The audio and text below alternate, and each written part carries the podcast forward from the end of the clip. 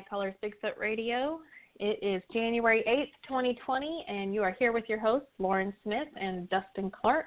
How are you doing, Dustin?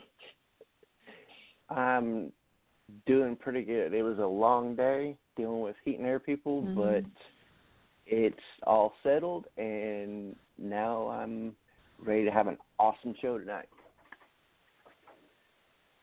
Me too, me too. How are you, Lauren?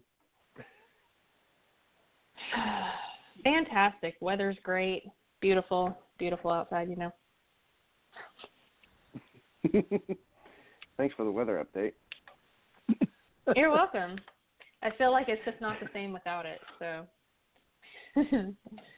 anyway, um so anything Bigfoot related in your world? yes, uh, actually, uh, I don't know if we want to go ahead and uh, talk about it at the top of the show or at the end of the show, but uh, we need to start now. We'll go ahead Uh, and get it out of the way yeah. because I know uh Larry and Mark, you know, they just um once you get those two going, they just, you know, you can't get them to be quiet, so um I'm just kidding. Well, um uh, so as so okay, go ahead. Pitter patter. Uh, we, on. February 20, February 29th, uh, we will be down in Fouke, Arkansas at uh, Smith Park, and we'll be down there with Keith Crabtree, and uh, we're basically doing a Bigfooters camp out. Um, we're doing it to raise money for to help fix up Smith Park because it's kind of fallen to the wayside on um, getting help from the state. So uh, it's free to camp there. We're just asking all the Bigfoot people that come to donate just what they can. We'll also be doing a raffle. Uh, there'll be different things in the raffle. Um, I saw that Randy Edwards, he's gonna uh, be donating a sling bow, which is a slingshot you can shoot arrows with, which is awesome. Mhm. And uh, Mhm. I will. I, I don't know. I don't know what I'm donating to the raffle yet, um, but it'll obviously be one of my leatherwork pieces, and uh, we're just gonna go hang out, have fun. You, uh, we'll have Lyle Blackburn there, a bunch of other people, and of course Keith Crabtree, the monster from Legend of Boggy Creek, the Fouke monster. So Mhm. We'll It's gonna be also have um She Squatch there, uh Jeff Crypto Hulk Stewart. Um, I believe the Sisters of the Moon are going to try to put an appearance in. And so we're going to have a lot of great folks there, a lot of different groups coming together and supporting this park um, for future campers and future researchers because I don't know about y'all, but I think um, a lot of people stay there when they go to Fouke. So we want it to be a good, clean park. We want it to be um, have good amenities. I can't say that word right now. We want it to have good facilities. Um, yeah, that word. I can't. It's like an enemy. Oh, I can say it right now. Look at that. Anyway, so we want the park to be nice and um, hospitable for everyone that's uh, wanting to camp there. So we hope you all can join us. We'll remind you about a thousand more times before the event. Um, you go to our Facebook, our Night Callers page, you can find the event and you can check out more about it. We're going to have different events. Um, during that, we're going to have a movie night, all kinds of different things.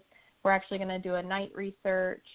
Um, and She Squatch is going to be there, and she said that if there were some kids that show up, she was going to play hide and seek in the woods with the kids, so let them see a Bigfoot. So that's pretty exciting. I told her I was very excited, and if no kids show up, I will gladly um, play hide and seek in the woods with her. so I'm pretty excited. I hope no kids show up so that I can play. So, anyways, um,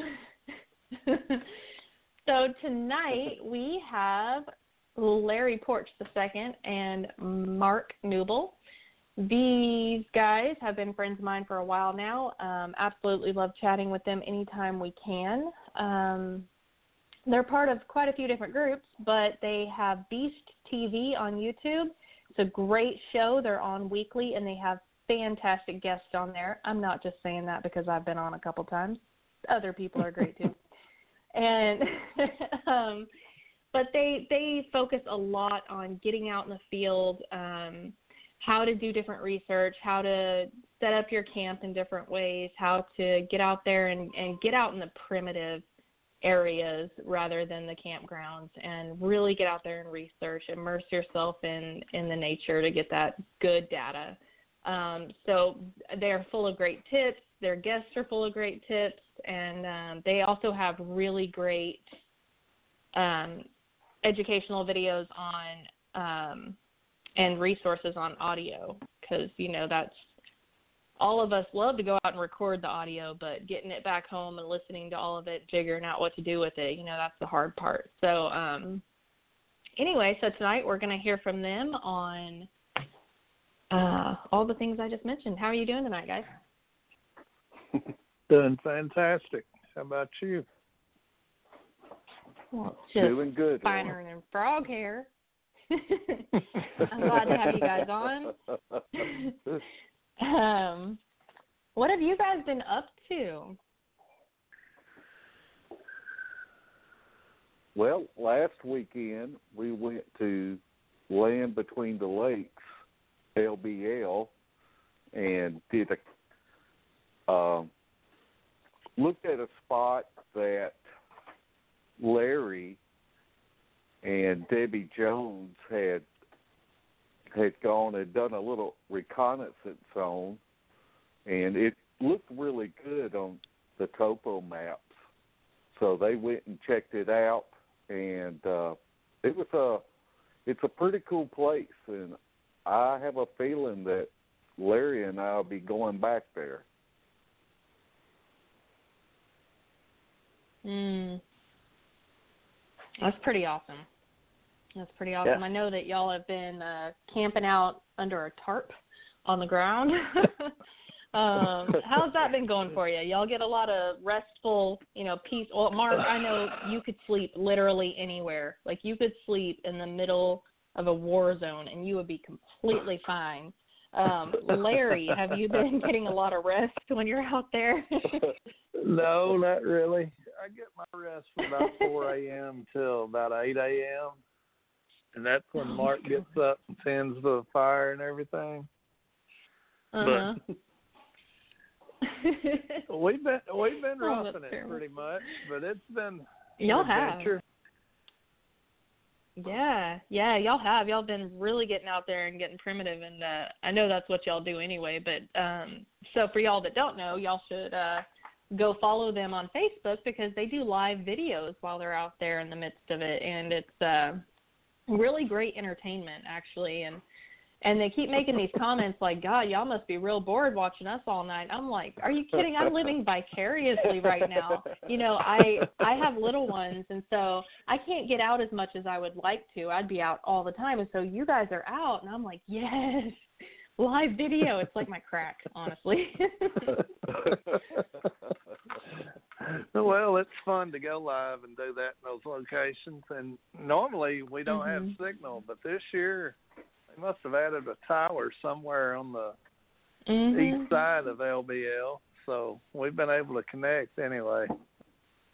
It's too Yeah, bad we yeah, I haven't did. Uh, enough activity to this make you want to watch. Well, I mean, just y'all being out there is enough because y'all talk about you know how you what kind of shelter you put up and um you know you got Mark and his mini layers and all that. Mark really, Um, he really researches these shelters and stuff. We've got a friend that's Uh-huh. been on our show, and he he builds a different shelter about every time he goes out. His Mhm. channel's Fun in the Woods, and we get a lot of ideas from him, and try to go out and do these things. He's a whole lot better Mhm. at it than we are, but we suffer through it. yeah. it is. No, I mean, you guys, be y'all able- do great. It is nice to be able to have a fire on the inside of your tent because you know when it's Mhm. below freezing, it's really cold out there, and then if any wind starts up, it just it you could be miserable really quick. But if if you've got a fire that's just two feet away from you and you're able to Mhm. sleep through the night with a fire going, it's uh it's a whole lot more bearable. Oh yeah. Definitely. Um um I know I don't remember I think Spencer Jameson had posted he had posted a different uh rock uh fire that he had built the other day and he wanted y'all to try out next time to where you you um dig the hole and put the rocks over it and then have a little breather hole for the smoke to go out the back. Yeah, that's a Dakota fire pit, and Mhm. uh, I I have done a prototype in my backyard a couple of years ago, and it's a it's a cool fire pit, but I guess our only setback with it is Larry would have to tote a shovel on his backpack, and I Mhm. don't think he has any more room on his backpack to tote a shovel to to dig well, the well, probably just just tied on. I probably wouldn't notice.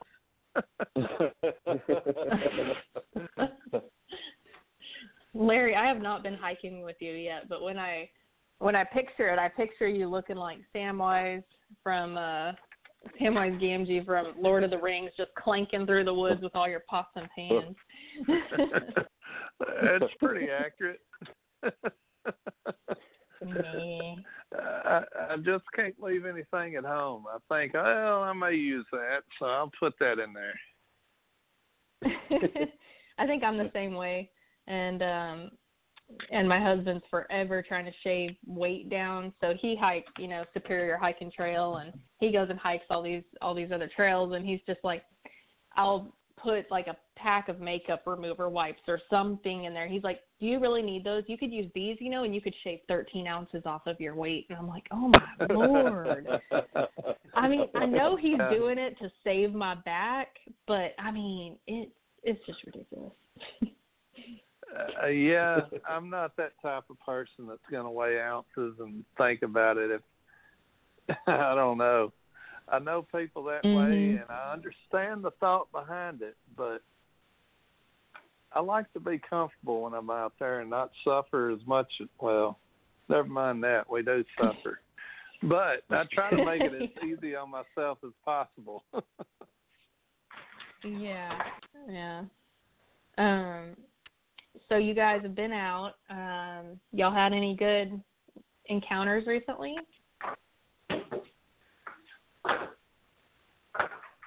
Larry, Uh, Larry, go ahead, Mark. Talk, talk a little bit about what you and Rodney saw. Well, I don't know what I saw, but I saw Mm-hmm. What could have been eye shine the other night. I was laying there Mm. probably about two in the morning, and with that open tarp, you can look out all you want to, and I could see something that appeared to be moving and appeared to be eye shine, but I'm not a hundred percent sure it was eye shine. And I watched Mhm. it, and I don't know. After ten minutes, I didn't see it anymore. And since I was up about four or four thirty, I saw it again, and this time it seemed to be moving again. And this time, our buddy Rodney, he was up, and I asked him if he was seeing it, and he also saw it, and thought it was moving. So we never did know for sure if it was eye shine. It was at a distance away from us. We had a fairly Mhm. big ridge, probably 200 yards from us, and it could have been coming down that ridge. I don't know, but it seemed to only get so close, and then it would either turn around and go away, or it would get in a position it could watch us without us seeing the eye shine. I don't know, but really, that's the best activity we probably had out of the last two trips. I know we we heard some things, but nothing that we can say a hundred percent was anything. And I don't know what Mark remembers out of the last two trips, but that's the most significant thing in my mind at this point is just possible eye shine. Hmm. Well, Well, I know. I really and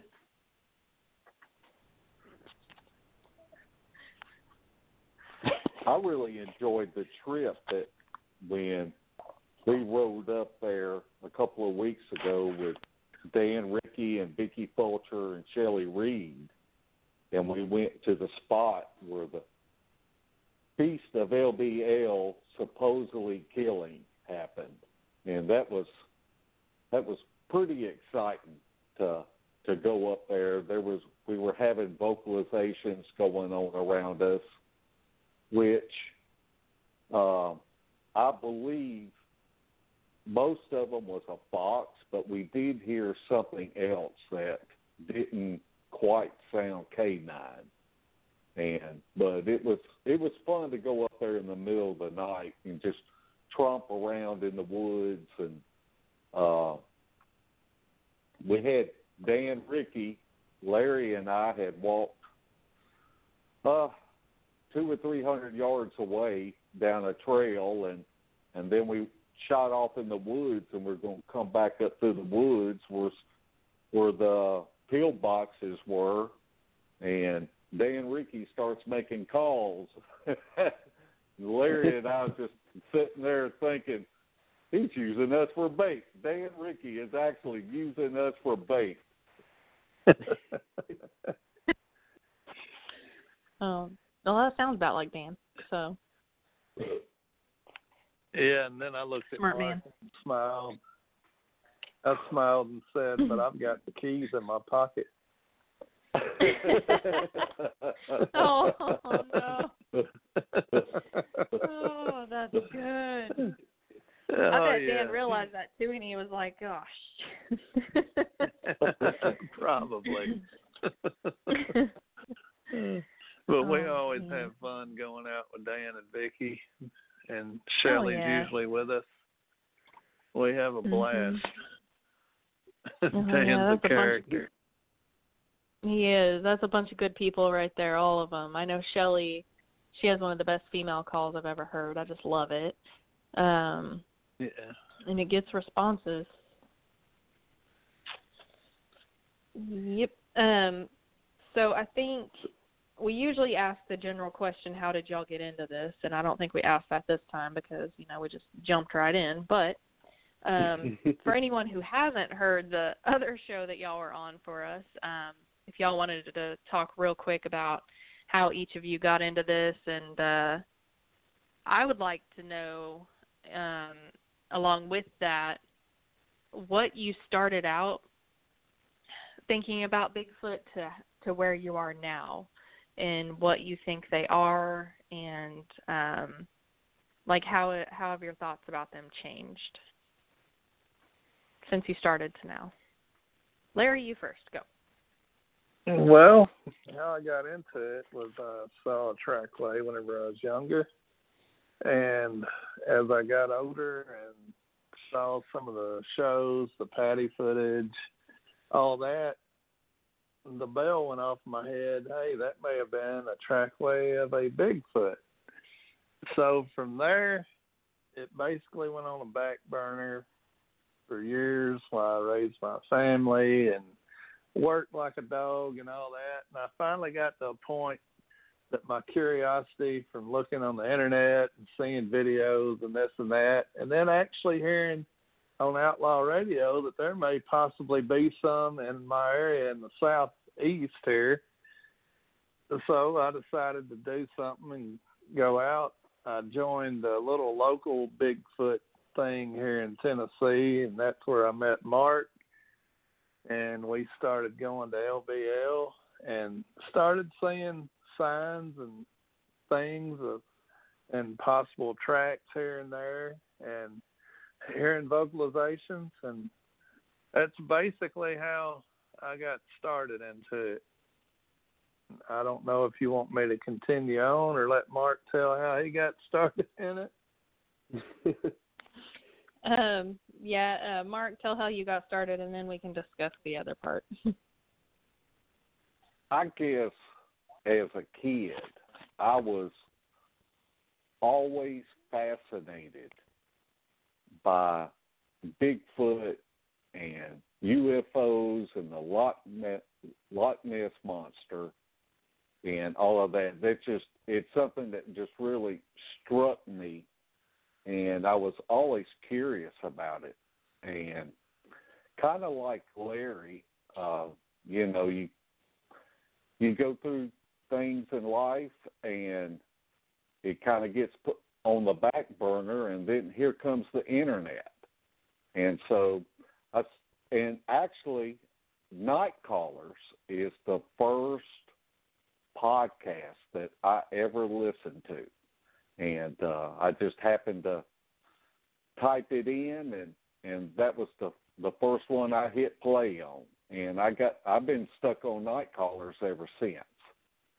And so I was looking to find some kind of group or some an individual to go out with.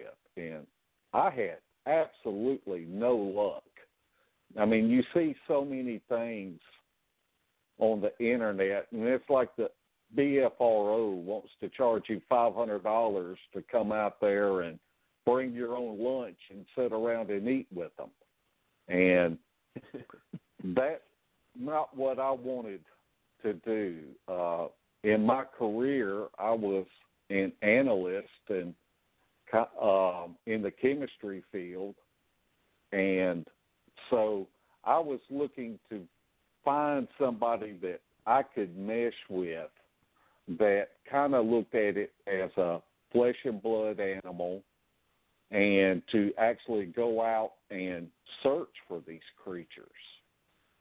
So Shelley Reed had came across an article of where the Arkansas Bigfoot Conference was going to be held, and so I I went to that and was able to meet different groups and um, joined the NABRC and kind of started from there. Learned a lot of good protocols uh, from the NABRC, and then maybe about a year later uh, is when I met Larry, and mm-hmm. me and Larry just hooked up and and we meshed really well, and we've been going out ever since. Well, we didn't hook up. I knew you were going to say it. I knew it. Let's get that straight. we may uh, research together, but we didn't hook up. Oh Lord! I knew it. I knew you were going to do it. That's yeah, why they did. call you. That's why they call you Dirty Larry. oh. No, that makes sense. Oh mercy. And your chemical analysis is why they call you Heisenberg. oh my god, you guys. Welcome to Night Callers. Yeah. welcome, welcome, guys. Um, hey, let's so, get back to Bigfoot. Oh, oh, shall we? Shall we? Thanks. um, so when y'all started, obviously you think it's a you know a creature out in the woods. Did um, what did y'all think it was when you first started versus now? Now that you've been out, you've researched, you've heard vocals, you've seen evidence, you've um, seen how intelligent these things are.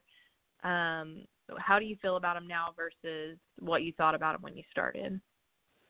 Like, did you Go think they were some Mark. dumb animal? Well, as far as the broad umbrella of what this creature is, I still believe that it is a flesh and blood animal. But one thing that I say, and I've heard a lot of people say, the more I learn about this creature, the more I realize I don't know. And this creature is a whole lot more intelligent than what I believe at the time when I first got started in this. Some of the things that we have seen in the field just blows my mind. Some of the things that I've Mhm. heard, both vocalizations as far as all animals will communicate with themselves, but this is a higher level of communication. This is almost like a language, and that whenever we have captured audio and heard them talking to each other, and so to me, I wouldn't have felt like I felt like at the time when I first got started that they communicated with each other, but that there was just like certain vocalizations that mean something. Like foxes have over 200 vocalizations, and each vocalization means something, and the other fox knows what it means. But Mhm. some of the audio that I have heard is uh, the audio that Mike Hartsell captured and the audio that Debbie Jones captured. You know, that's a language. They are actually speaking to one another and answering one another. And so that's kind of where I'm at now is these animals are more intelligent than what I had any clue they were whenever I first got started in this.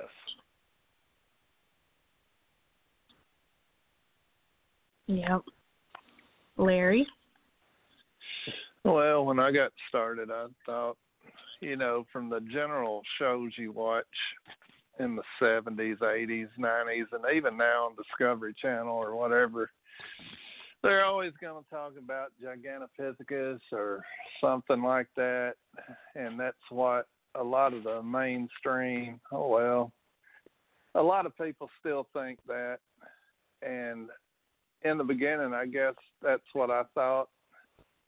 But I've always been a hunter, and I know most animals you're going to be able to pattern them between their bedding areas, their feeding areas, and where they water, and they're fairly predictable. And this creature or being is not. And mm-hmm. I don't think at this point that it's any kind of unknown species of a ape personally. It there's more to it. I don't totally understand what it is but that don't answer your question but i don't know what it is. But i just i don't think it's What? an unknown species of ape you don't know exactly what it is. I'm just disappointed, honestly. no That's just ridiculous. What are you doing out there? But- what are you doing out in the I'm right. I'm writing a book about it, so I can discuss it in my book. Oh, okay, okay. Well, that's a great answer. Yeah, That's you, you know that's right. mhm. Um. So, but you do think? I mean, flesh and blood. It's flesh and blood. It's intelligent. Yes, yeah.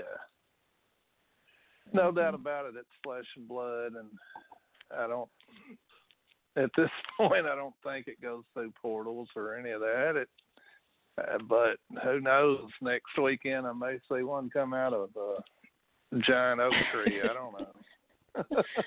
Who knows?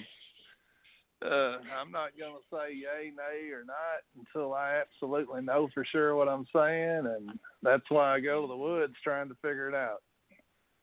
Yep. Yeah, that's a good way to be. It's a good way to be is to be open minded about it. Um, Mm. look for definitive evidence, but at the same time, kind of keep an open mind, just you know, so you can learn something and see what you can see. Because if you're closed off to it, you're not going to learn nothing. You're going to miss things. That's absolutely true.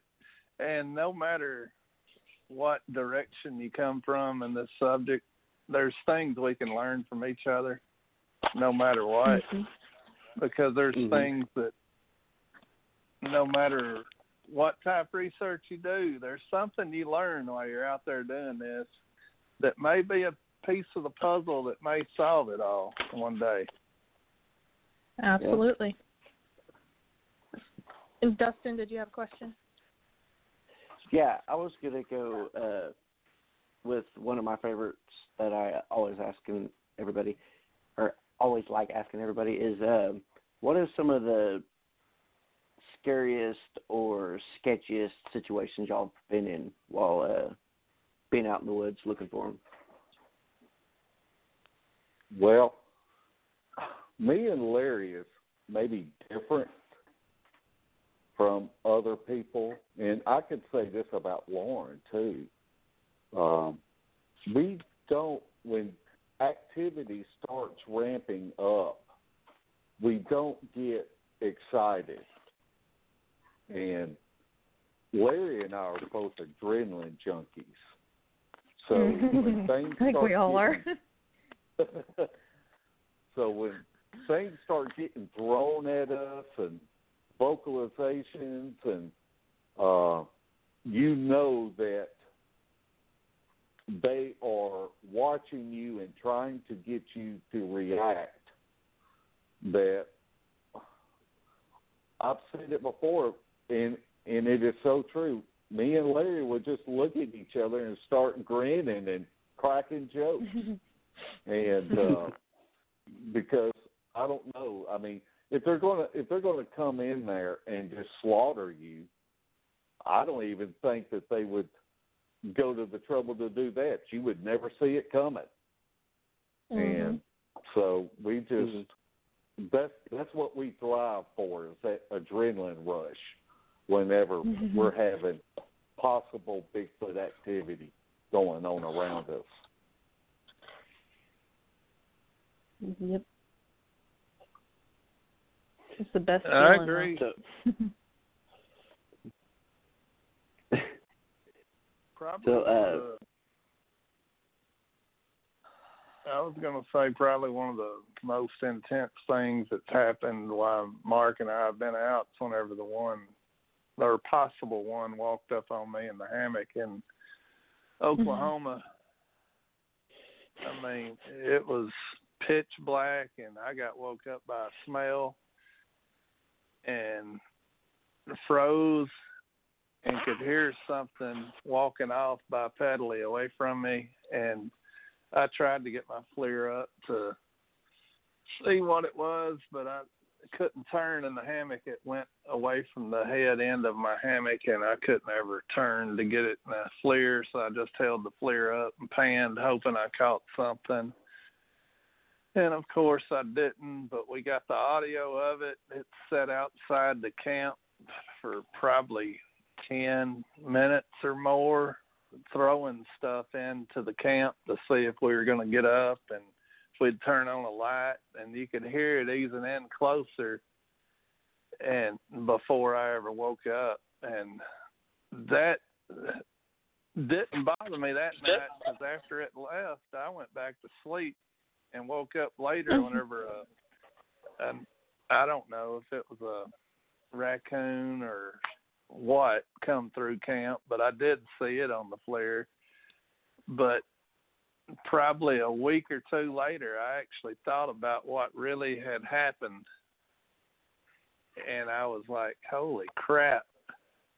I had one within feet of me, possibly, and there was nothing that I could have done if it would have grabbed me up in that hammock and took off or whatever. But that kind of made me think a little bit after the fact. But while I was in the moment, it didn't it didn't register at all that I should be scared or worried about what was going to happen. I was just trying to see the thing to find out what it was. I Two think Mark, fun that- facts. Oh wow, we're all excited. Two fun facts about that story. Uh, one that Larry left out that is like my favorite part of the story. So Larry, what what are you doing with your life? Um, is that he was sick during that. he was sick during that trip, and he was Yeah. Being a he was being a heavy mouth breather during that trip and so when it first walked up and he smelled it he thought it was his breath which is my favorite part of that story Been, I had been camping for two or three days, so I thought I got a whiff of Yeah. my breath, and I was like, "Ooh!" And it wasn't Yeah, my and then he breath, thank said- goodness. yeah he said it wasn't his breath and that's how he knew oh crap there's something here um second fun part of that story is the location they were at is where i'm going to be doing my solo camp next week so Ooh. hopefully i get a visit too we'll see i'll let y'all know Are- Are you posted. going to that same exact spot Same exact spot. Y'all, y'all that I was me. at? Pretty sure. Yeah. Okay, that's good. I'm interested Yeah, to I'm hear how stoked. that goes. yeah, I'll let you know. I'll let you know. Uh, I'm pretty excited about it. I'm a little bit nervous, but uh, like I was telling everyone, like I'm not so much nervous for the squatch part. I'm more nervous for the. uh I, I have this like you know natural fear of not even hogs because you know most of the time you can hear them coming. I'm I'm scared a mountain lion's gonna just decide I'm a fluffy little burrito in my hammock and eat me up. So Um, that's what I'm nervous about. Death from above. That that makes me a little nervous in the woods. The rest of it I can handle. Yeah. You know, Bigfoot, hogs. You know, do what I need to do. But death from above, I don't know about all that. Yeah, I understand. That's one of my greatest fears is a mountain lion or a grizzly bear. I don't Mhm. like the thought of either one of those. No, no, not a fan. You know, being eaten alive is not one of my top ten ways to go out. So uh I'm still gonna go put myself in that situation. I'm just gonna hope that it doesn't happen. So, um, but yeah, that's I mean that's always a really good story. Um, you guys tell and and I I thought about it recently. I'd already decided to go to that spot and do a solo, and then I thought about it and I was like, oh hell, that's the same place that Larry and Mark had one walk up on their hammock. And guess what? I'm gonna be hammock camping because you know Yeah. that adrenaline junkie. You can't just go out there and you know do it normal. No, I got to do all the things. Anyway, I'll let you know how it goes.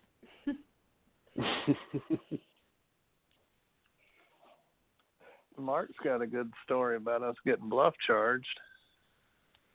Ooh, let's hear it. Well, now, was this we the time were, that Mark and I got bluff charged by the bunny armadillo hybrid? no.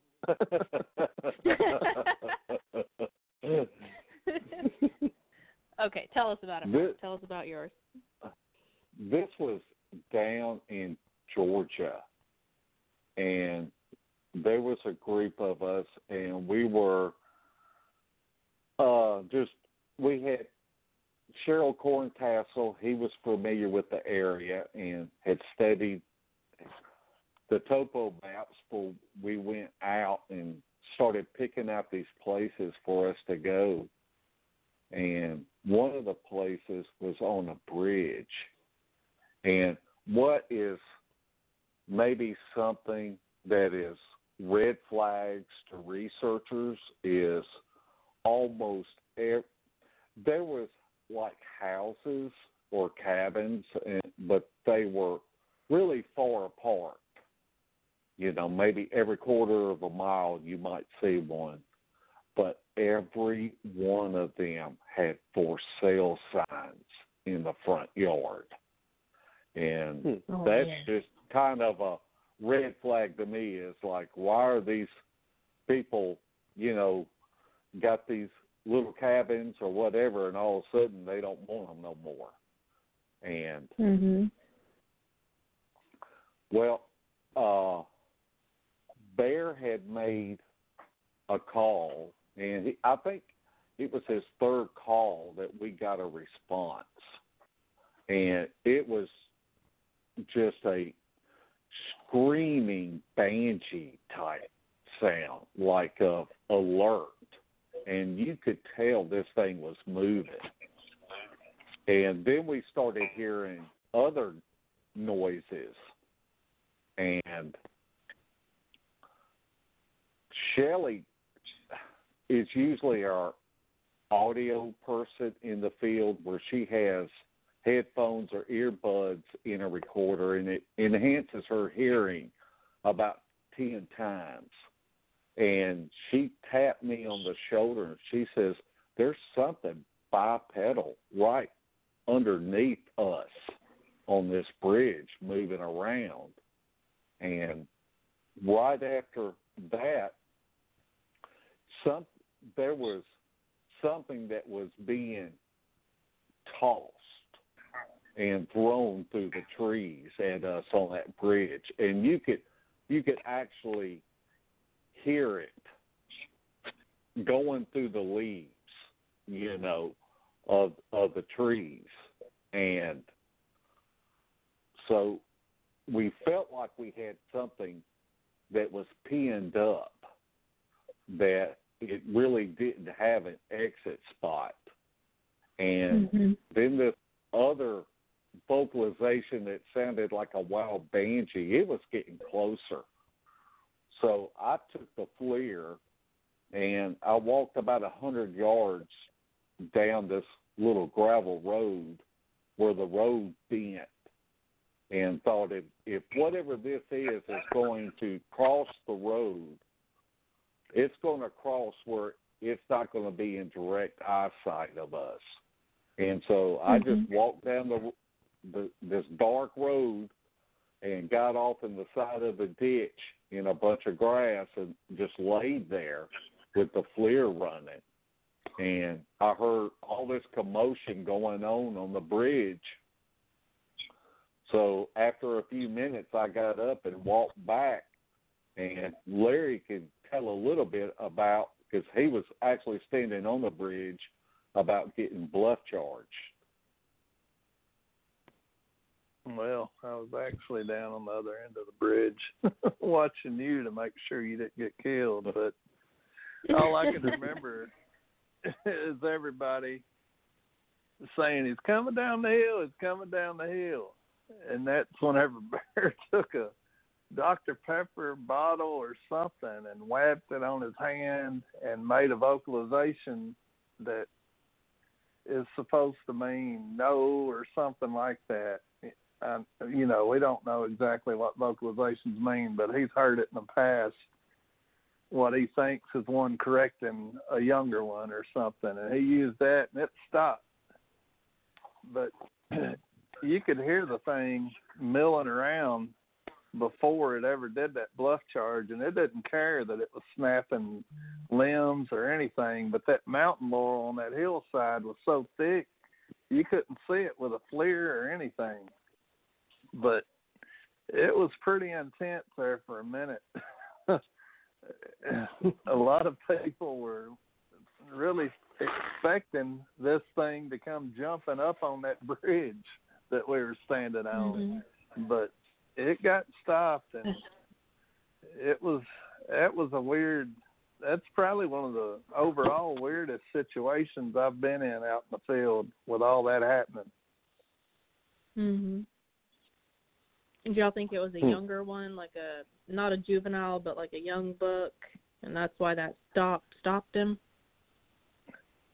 Maybe. I I really aggressive. think we had the juvenile separated from the other group, and I think it was either one of the females or one of the alpha males come in there to run us off so he could get Mhm. back to them without any problem. Gotcha. Distraction. It's all about the distraction. Yep, Pretty much. you know me, I'm a firm believer in the distraction. They're pretty good at doing that. They are. They are. Have y'all been in any other uh, hairy situations that um kind of made you want to jump back in the car or you know run into the or a situation that got you excited made you want to run in the woods after it? Well, normally we're already out in the woods when it happens nowadays. Well, but- you know what I mean. I Run know into what the you brush mean. after it. How about that? Come on, Larry. Uh, Read my mind. Probably one of the best overall trips we've had. Whenever Eric and Kane invited us up to the area in Ohio, and they had done probably a year and a half's worth of work on scouting and figuring out things, and asked us to come up and camp. And as we went into this area, we had we had to walk in maybe an hour to an hour and a half, maybe two. I don't remember because I was suffering so much. But as we as we were going in, we were having trees getting pushed down. You could hear limbs cracking. They were agitated that we were coming into this area, and I have to believe it's probably because they were, you know, used to Kane and Eric coming in there, and now they're dragging other people in there with them. So Mhm. they were pretty agitated from the beginning, and as we got to where we were setting up camp, they were doing whoops and stuff during broad daylight. It was Mark. What do you think? it was it was one of my favorite trips because as in this place and other places that we go, there's I mean, we're outside of cell phone service. There's no running back to the truck uh, Mhm. because you're too you're too far away. I mean, you would you would never make it, and Mm.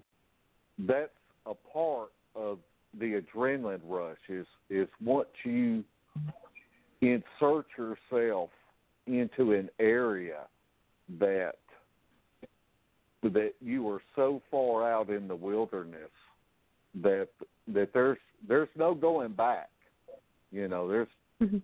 um it's it could be it could be hair raising at times but I, I, I and we were all kind of we're all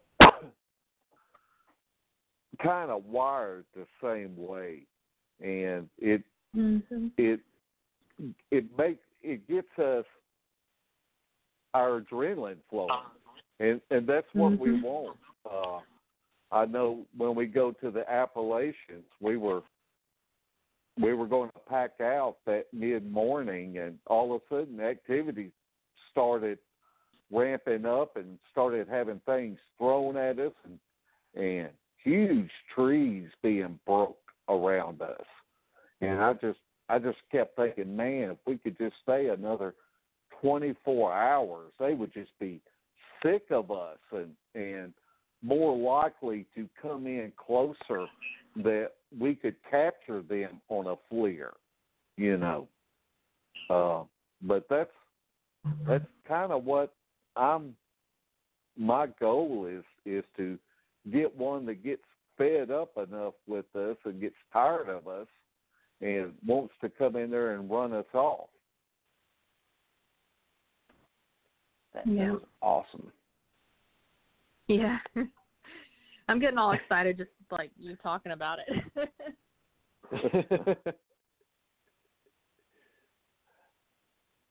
Well, uh, you're going to get I- to see. I know. I can't wait. That's why I'm so excited. I'm over here like giddy because man, I'm down. I want to go out and you know get almost eaten and get my Squatch badge. Let's do this. I'm pretty sure I've already earned my Squatch badge, but like this is like a black belt squash Squatch badge, so I'm pretty excited to go do that. Yep. I'm stoked. I am down. So Well, y'all go I- to Go ahead, Dustin. so y'all go I was gonna say so y'all go to several different states and uh go and uh, on outings looking for them. Have you noticed any kind of difference between like say if you went to Oklahoma and then went up to Ohio? It, have you noticed any difference in like types of activity? Actually, I see more common denominators than I see things that are not common denominators. Now, one thing that I might say is it seems like maybe different troops that are in different Mm. areas, whenever they mimic things, they will mimic different animal sounds. Like you may have a a troop in Oklahoma that mimics bar owls, and but yet you may have a uh, a troop in Arkansas, and and they do a, a totally different animal mimic, and that's kind of what I see. But I see more common denominators than anything. Hmm.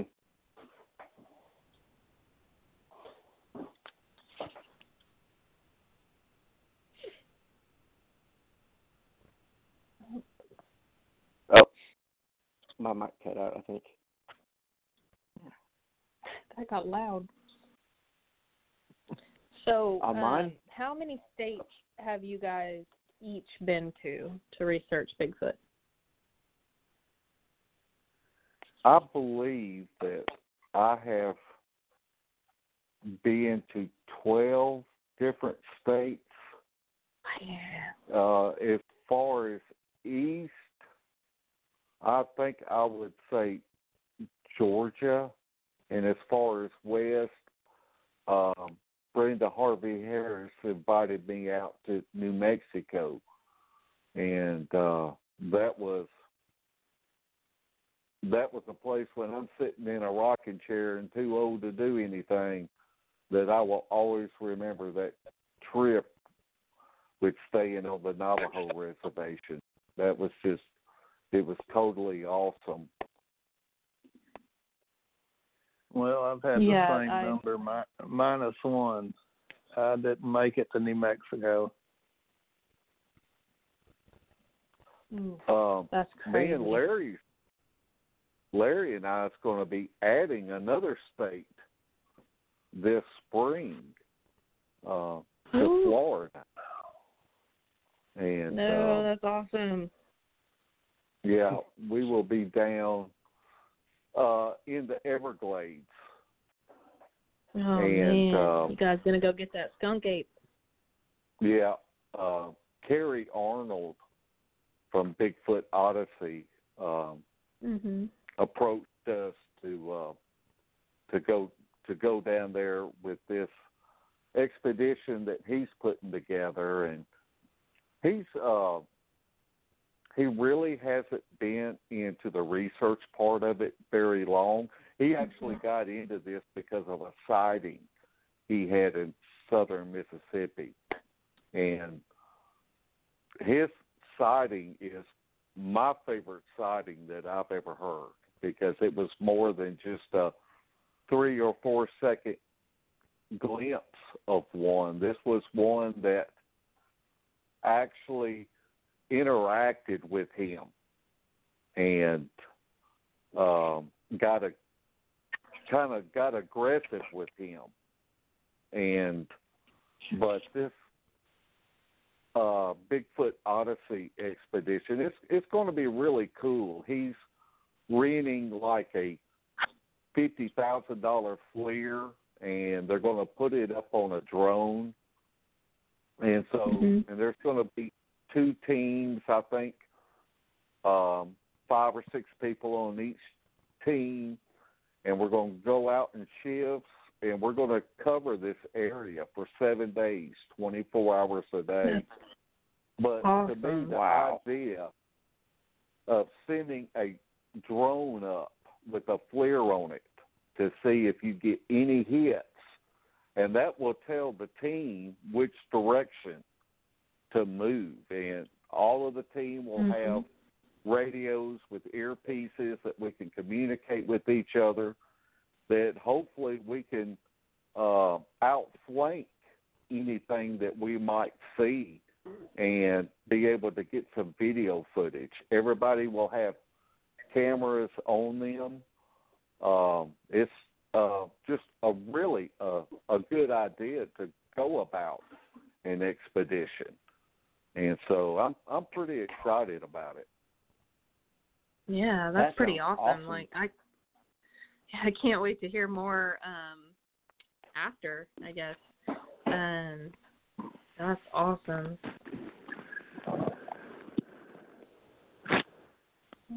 And And you so said this worried about the- springtime. Yes, it'll be the springtime when we do this. Awesome. I can't wait to hear more about that. I I hope y'all have some real good luck out there. That sounds Mhm. like a really good time. I'm just really Larry? excited about getting my hands on some of this equipment that I've never been able to u- to use, like you know a Mhm. really good FLIR and things like that. It's just he's um, he's got a GoFundMe page. Um, trying to, I think he's got about half the money raised. Uh, he's trying to raise twenty thousand dollars to buy all of this equipment for us to use, and so, you know, uh, this is an active area that we're going in where another research researcher researches and has had activity, and I think it's a good game plan. Yeah, it's it it definitely sounds like uh it should be quite profitable. Well, not profitable is the wrong word to use, but like it sounds like y'all will definitely have Productive. some happen out there because I mean those are some really good sounding tactics and uh like those real expensive flares. I'd be too I'd be too uh scared to hold one because I'd be afraid I was going to drop it. Mhm. Yeah. I can see Man, you can't worry about that. I've Man, dropped I my worry. TK Scout down a hole in a creek and had to swim in the creek at four in the morning trying to find it and didn't find it. Oh Ooh. man. It was great. That just gives me anxiety. I um we went out with uh Michael Waldy and he had his awesome rig that he he's invented and and he put it on my head and I'm walking around with it and and uh, I think Dustin said, "Hey, how much how much is this whole uh this whole all this gear together on her head? Like how much is that?" And I think he said, "What did he say like $1400 or something?" Man, Something like that. I swear to God, a Bigfoot could have walked up and I didn't care because I was too busy trying not to run into a tree or something and scratch this thing. I was terrified, and we're we're I think we were on the top of the ridge by that time. We had climbed straight up a ridge, and um, and that's about the time I learned how much it was. And so we're trying to climb back down this ridge, and I remember telling uh, Bigfoot Mary, I said, you know, if I fall and die, please use my life insurance to reimburse him for this this gear because like, I'm not even worried about my life at this point. It's like so expensive, but um it was a pretty it was a pretty awesome product. So I think he's actually posted in Texas Bigfoot Rangers. I think he's actually posted um all the gear description and everything and pictures and video and so um I mean it's a it's a really good gig, but God, I was terrified to have that much money on my head. yeah, I heard about that. The thing he made, and it sounds pretty cool. mhm. That's what's Yeah, really yeah. good about collaborating with other people. When you get outside your circle and see other people's mindsets and their thought processes and their talents, that's just a good thing to to be Mhm. able to learn from other people. Mm. Absolutely. And you know, there's there's good and bad. You're going to get out there and you're going to, you know, some people are going to research and it's just something that you would never do and it gets on your nerves because it goes against how you research, but then they'll have a way that they do something else that you're just like, "Oh man, I've never thought about that," or "Oh my god, that got so much response." And you just, you know, it's the good and the bad and you just have to be open and not think that your way is the absolute best way ever and you have to be open to trying new things and and learning I guess that's one thing that gets on my nerves more than anybody else that they think that they are the alpha male or their group is the alpha male and they can't learn nothing from anybody else. And mm-hmm. um I mean we have been out with uh someone that at one time was considered the woo king queen. And I'm going to tell you she was the best owl caller that I have ever heard. She could cut loose with calls, and when whenever you're in the field and, and you're maybe trying to get a response from a booger, you don't want to do Mhm. the actual owl call. You want to do what the mimic of what a Mhm. booger would do for the owl call Mhm. and she just had it just down pat every time and so that's i mean you can learn from anybody out there Mhm. Yeah. Yeah, definitely. I mean, um I feel like I feel like each person, no matter what their reputation is or, you know, whatever, I feel like each person has something to offer. i agree Mhm.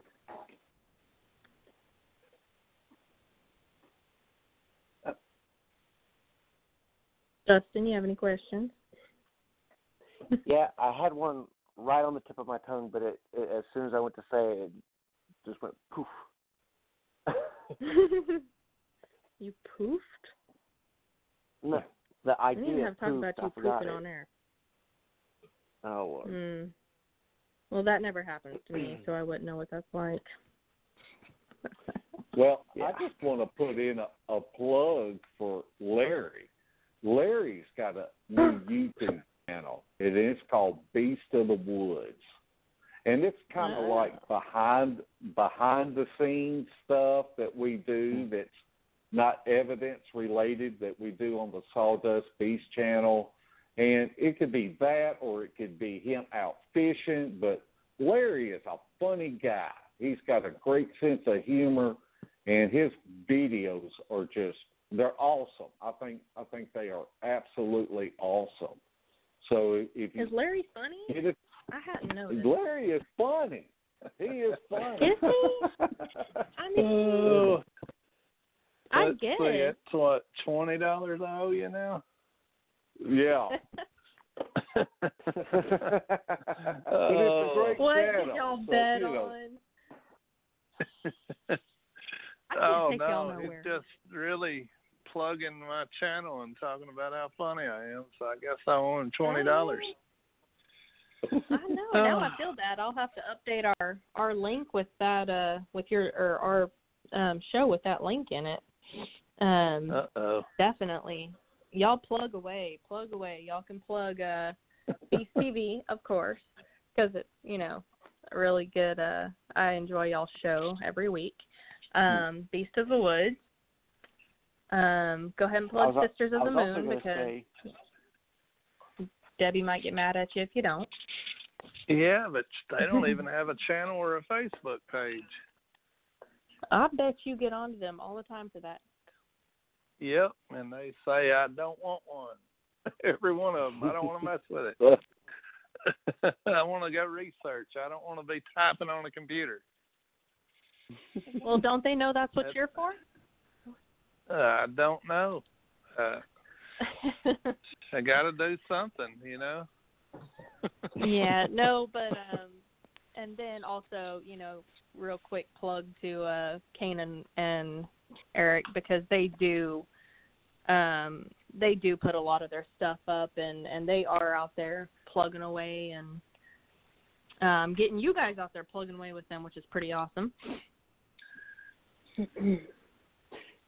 yeah, I was also gonna say that uh, if y'all wanted to uh, to plug uh, the GoFundMe for the Florida outing. Oh yeah. Yes, you can go to uh, Bigfoot Odyssey, and they've got a link on there for the GoFundMe page. Okay. Awesome. So, besides that, what else do y'all have planned coming up? Y'all got any uh big things coming up? Well, Larry's Well, work schedule is it's going to be tight this the month of January, and so we're just going to try to get together when we can. It may be just him having an off day, and we can meet up with Shelly and Dan and Vicky and go out and make some calls, and mainly to go eat at the buffet. And uh before we go out. Uh, and then we've we've got our little venture with you, Lauren. Uh, Yep. and so looking forward to that and seeing if we can get the EBGB scared out of us. I'm down. I'm excited. I'm really excited. Um I'm hoping I can redeem myself a little bit. Um it's it's funny to me like I'll I'll go off into the dark, but man, and something big happens, I'm fine, but something little runs at me, man, I freak out. I can't help it. I don't freak out, but you know, like I have that involuntary response and it's so embarrassing. It's like it's like you know something huge can run at me and I'm I'm fine, but a little bunny dillo runs at me and it scares the crap out of me every time. Well, you know Um, what? That happened at ground zero. There's a big difference if you hear something coming through the woods. But if something is mhm. within just a matter of inches from you, you know, and Mhm. it's it's totally different. I mean, it's just it's more of a reaction than anything. It is. It is. It absolutely is. Um but no, I'm I'm really looking forward to it. I'm looking forward to uh having a lot go down. I'm looking forward to getting some having a good encounter, good good experience all around. Mostly I'm really just looking forward to getting out there and and hiking and getting out real primitive away from everybody. That's that's what I'm looking and with a good group of people. You know, I'm out there with you all and uh man, I can't wait. I'm I'm so stoked. Dustin, I've been talking Dustin's ear off about it for like a month now, poor guy. He's probably so sick What? of hearing it, but man, I'm so excited. And every It's time we've just been her- there, we've had it's- a lot of activity. Yeah, yeah. From what I hear, I mean, because I listen to. So if y'all will go listen to um, Beast TV and listen to Spencer Jameson's show, they talk a lot about it on there on that one. Um, and then Outlaw, um, they they had a show right after y'all had the big outing there, and they talked about it there. They kind of went into detail about what happened. So if y'all go listen to those, um, I mean, I'm I'm so excited. I hope we just about get run out of there. Well, not run out, but you know, we can't really run anywhere. So, yeah. They'll try. okay, So, I mean- uh, no pressure. real quick, um, I I had uh, one of our listeners message me, and he wanted me to start asking um, the our everybody that we have on this question, and uh, the question is, why do y'all research? Do you do it for yourself? Um, Yeah, good do you do it just to prove it to yourself, or prove it to yourself, prove it to others? Just in it for the experience? Why why do you do it? Well, I don't know about Well- y'all, but I'm in it for the money. I mean, Right. y'all are all rich off this, right? Uh, Yeah, oh no? yeah. Just me? Oh yeah. I'm just kidding. No, Obviously. I just do it for I just do it for myself to to answer the question I have. Is it for real Mhm. or not for real? And so far, the needle's pointing for real. Mhm. Yeah, I also I do it for the experience. Um, I'm not trying to prove it to anyone or to the world or be the guy that's going to wind up in the Smithsonian for some kind of piece of evidence. I do it for the experience and being out there. And I, you know, and this is what I've got to say that that if it wasn't for Bigfoot, my life would be there would be a hole in my life that I wouldn't Mhm. even know about because of the friends that I have made Mhm. in pursuing Yep. this hobby. I just, I mean, I w- I wouldn't be talking to y'all right now, and I consider all of y'all to be my favorite people in this whole world. And I, you know, I I think about your mom, Lauren, and Mhm. just how much whenever we get together and and just I'm kind of a sentimental guy and it just it just it I cherish you know the times that I'm able to spend with people that I would have never met if it wasn't for Bigfoot and for me that's the icing on the cake Absolutely. Absolutely. I've met lifelong friends in this and uh people that you know are closer to me than most of my family even, you know. Um and um I'm with you. I do it for the experience as well. Um Mhm. that's why I don't take a lot of technology out in the woods with me at this point in my research. Um I I just really you know, you got to think I was raised with my mom who's had, you know, umpteen sightings and encounters. And, You know, she has 20 years of experience, so she's been out in the woods enough to have all that. And so being raised with that kind of legacy, it's like, well, you know, I want to see it. I want to have that. I want to do it. And so I go out there and still haven't had a sighting and all that. I've had encounters, but not sightings and not stuff like that. And so, um, I'm gonna keep going until I do, and then I already know my part, my kind of personality, adrenaline junkie. That's just gonna make me want to do it more. Um, so I'm out there to have that experience, same as you, Mark. Also, you know, the friends and family that I've made uh, doing this, and all the knowledge that I've picked up. So uh, amazing people I've met. I agree Yep. Justin, why do you do it? well, I do it for myself, and um, yeah, since our last trip to Fouke, uh, even though I haven't been able to get out since then, I've been chopping at the bit to get back out. But uh, I'm I'm ready for more. I've like I've I've had the bug since we started, but since the Fouke trip, the the Mhm. bug has just gotten worse. And uh, Oh yeah. I'm I just do it for myself. Um and plus also like Mark said, all the great friends I've met made uh a lot of them are like like family. And uh and it's also I it's a good reason just to get out in the woods and go camping. Um like even if I go out and I have a weekend where we don't hear a single wood knock, vocalization, sighting, nothing. I'm still out in the woods camping, and it's one of the things I love. And it's all for myself. yeah I call it camping with a plus Yeah. yeah.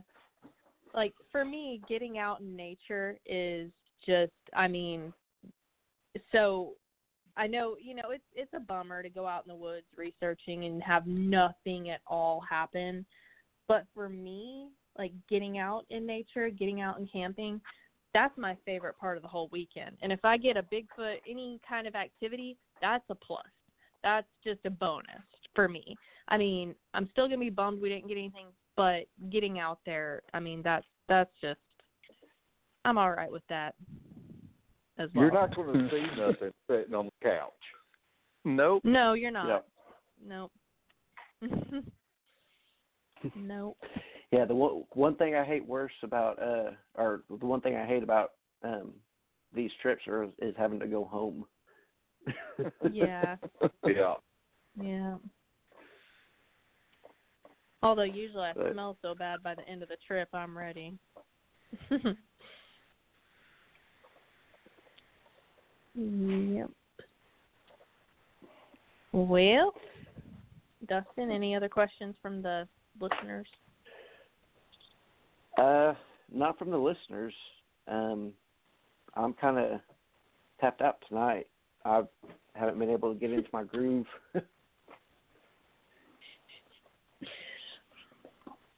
Oh, hold on. Uh, Larry, someone wants to say hi to you real quick. He's been very patient. Okay.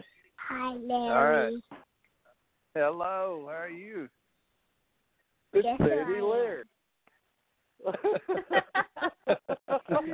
Who is that? Is that Uncle Larry? Hey, he has been so patient this whole show, and he wants to know when you guys are going to go find pine cones again. Well, I hope so soon. He'll be Yeah. able to karate chop some sticks into now instead of get pine cones he for the fire. will.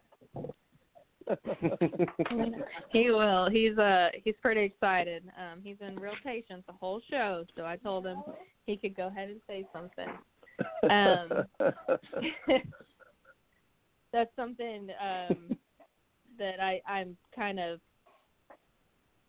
I've kind of changed on is I want my kids out in the woods and I want them to learn about the squatching and everything, but I've noticed that since I've been getting out more and more, I'm a little more hesitant to take my kids out with me. Like, you know, in a campground, I'm fine with it, but like primitive camping, I don't know. I'm a little bit more hesitant about it. I want them to learn, but also want to keep them safe, you know, and I feel like I have less control out in the woods in the primitive camping than I do at a campground, you know. Uh, I know what you're saying. Uh, I totally understand that, but do we really have control in a campground or a primitive? No, That's true. I mean, that's a good point. There's a, a lot of people who use substances that don't that uh, impair their judgment in the campground, but um I guess you guys know how I am. Um getting them that far away from a uh medical institution because my kids are my kids, you know, and they're Evel Knievel part 1 and part 2. So, um I don't know. hey, I don't it's think better Larry to be safe than camp, though. sorry. It is. No. Um, But anyways, all right, guys. Well, we are winding down. Um, we really appreciate appreciate. There you go. Appreciate you guys coming on tonight and talking with us, uh, telling us about your recent experiences, kind of updating us because we've had you on the show before, of course, but um, we I kind of wanted to get an update about what y'all have been doing out in the field, out at LBL. Um, you know, y'all y'all come not a long way, but y'all y'all have uh, done some different things since you were last on the show. So I just kind of really wanted to cover that and get an update on y'all, and uh, uh, we'll let Sisters of the Moon come on next week and outshine everybody. And oh, you yeah, know they have all their like stooges. man. Those girls get some good encounters. They are pretty great. They do. Uh, they are not scared to get out there. Not that y'all are, but you know. The Bigfoot like the women. I'm just convinced. I'm convinced. They do. yeah, I agree. yeah. Yeah. That's why y'all invited me, huh? I knew it. We got we got to have bait. And you keep talking about it. putting peanut butter on and all that. So I don't know. That was on you. You're supposed to put peanut butter Oh. on you. You keep messing that up. I don't understand what's so confusing oh. about Oh. that, Larry Porch. Okay. Yeah, my very bad. torch. I, I, I'm just glad she's not trying to convince me to do it anymore. I'm gonna put it on you while you're asleep. I'm just gonna dump it in your tent and leave the tent door open and see what kind of screams I hear throughout the night. It'll be fine. Lauren, Lauren, I think Mhm. you got a peanut butter fetish. You might need to seek some help. It's good for you. So- protein. All right. Before we go, um, speaking of peanut butter, I'm going to tell a quick little story about the first time Lauren and I have gone out, and it Oh, was God. it was at Honobia, and it was after the festival, and uh, everybody kind of wandered off to do their own thing, and it was me, her, and our friend Kendall. We were sitting there talking, and Kendall's like, "Hey, let's go over to Bison, our area, which is about 30 minutes away from Honobia." So we jump in the truck, and she brought a box of uh, Nutty Butter bars, and she'd put them in the back of the truck, and she was munching on one in the back seat while we're going down there. Well, on the way back, I'm trying to get into into my console, like in the middle of the truck, to try to find something, and I didn't want to turn the lights on. And I'm like, "What the hell is my hand?" In? And there was a half-eaten of one of those nutty peanut butter bars in my console, just sitting there, like you know, her own personal little ballet tray. yeah, what'd you do with that? What'd you do with that nutty bar, Dustin? Huh? Oh, I ate it. he did too.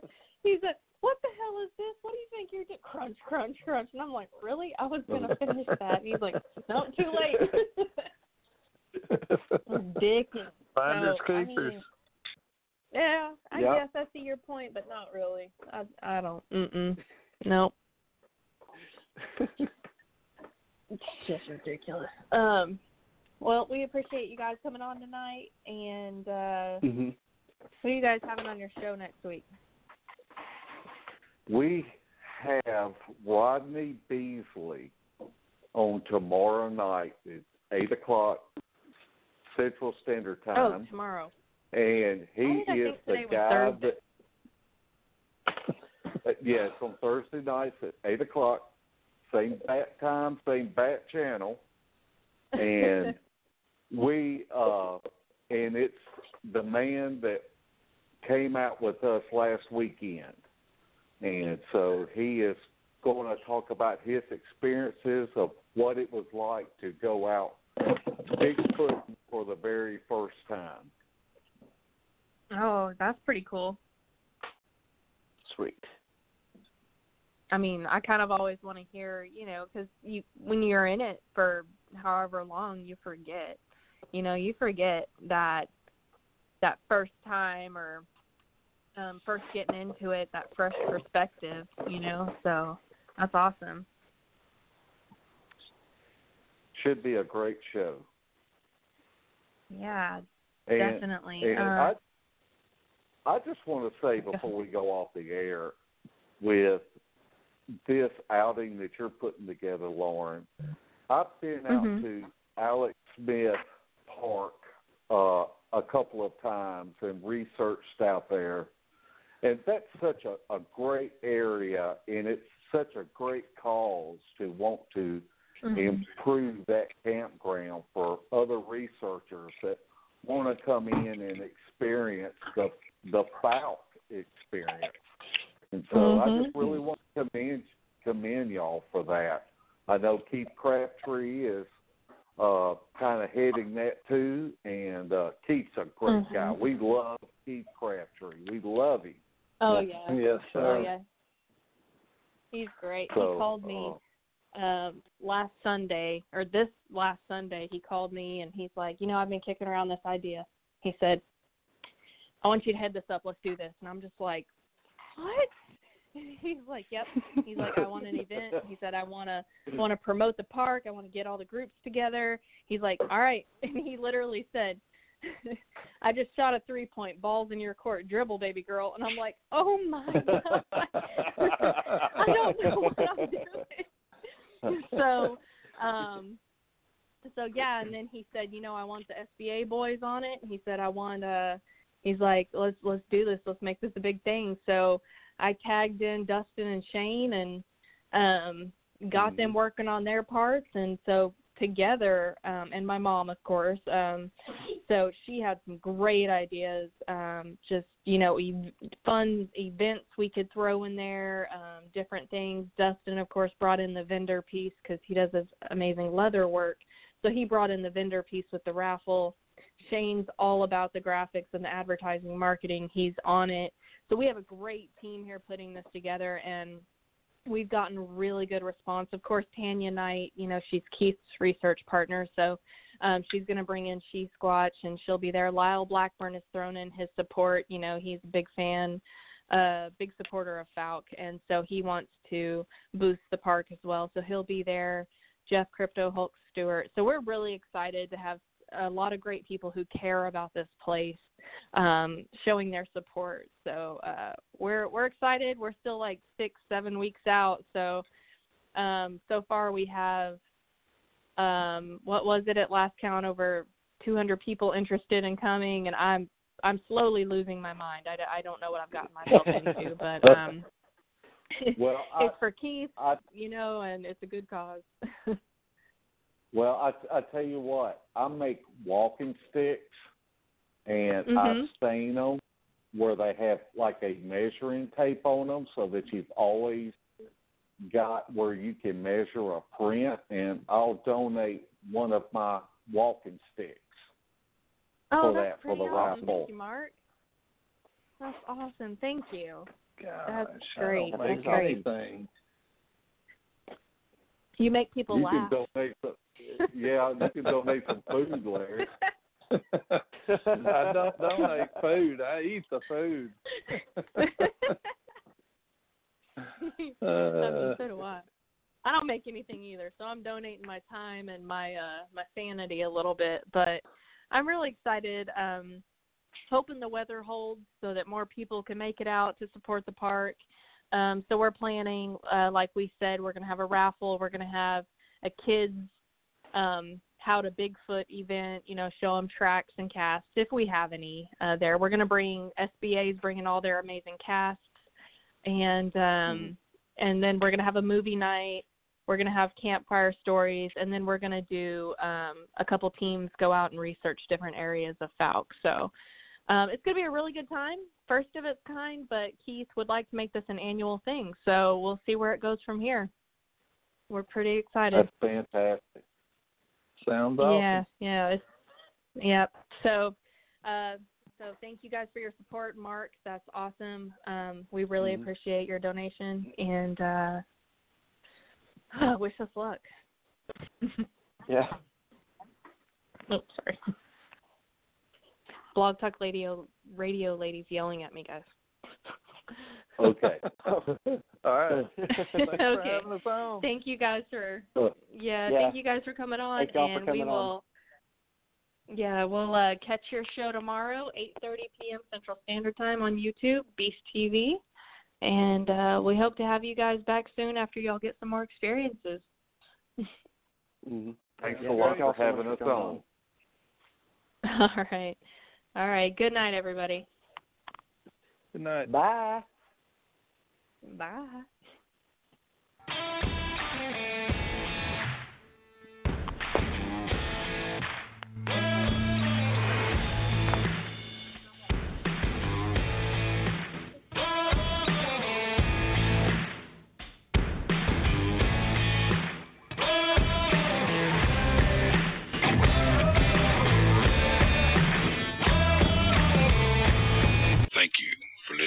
Mike Dollars, Bigfoot Radio.